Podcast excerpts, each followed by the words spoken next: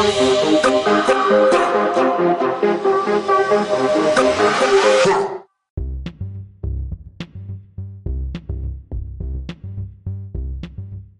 सत श्रीकाल and hello to everyone आपकी जान पहचान के बहुत लोग होंगे जिनका मानना है कि जीवन में अगर सफलता पानी है या कुछ पाना है तो संस्कारों को पीछे छोड़ना होगा।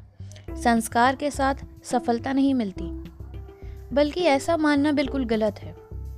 संस्कार का क्या महत्व होता है, आज मैं आपको बताती हूँ। भारतीय संस्कृति में संस्कारों का विशेष महत्व है। व्यक्ति के आचरण से उसके संस्कारों का पता चलता है। संस्कार का व्यक्ति से वैसे ही संबंध है, जैसे हवा और खुशबू का होता है। कौन व्यक्ति किस प्रवृत्ति का है, इसका पता उसके रंग, रूप और जाति से नहीं, बल्कि उसके संस्कारों से पता चलता है। जिस प्रकार कुम्हार द्वारा मिट्टी के बर्तनों में खींची गई रेखाएँ फिर कभी नहीं छूटती। ठीक उसी प्रकार बचपन में डाले गए संस्कार हमारे मन से कभी भी नहीं छूटते। अच्छे संस्कार सभ्य समाज और राष्ट्र निर्माण में अहम भूमिका निभाते हैं।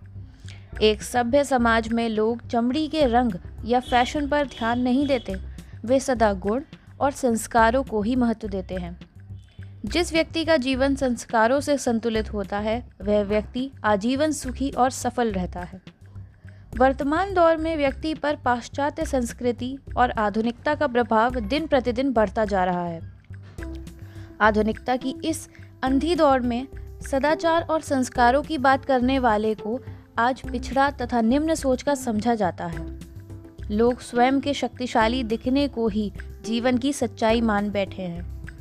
प्राचीन काल में सदाचारी और सुसंस्कृत व्यक्ति को समाज में सम्मान प्राप्त होता था, परंतु आज अर्थ संपन्न व्यक्ति को समाज में उच्च स्थान दिया जाता है, जिसके फलस्वरूप अर्थ संचय का आधार नैतिकता न होकर अनैतिकता का आचरण हो गया है।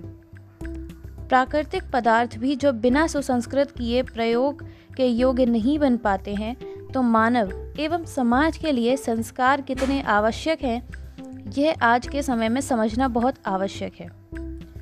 हारीत संहिता के अनुसार, संस्कारों से संस्कृत व्यक्ति ऋषियों के समान पूज्य तथा ऋषि तुल्य हो जाता है और पुनः देव संस्कारों से अनुसंस्कृत होकर वह देवताओं के समान पूज्य एवं देव तुल्य हो जाता है।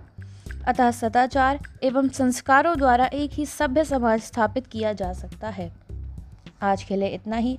आशा करती हूँ आप सब भी अपने जीवन में संस्कार के महत्व को जानेंगे। धन्यवाद।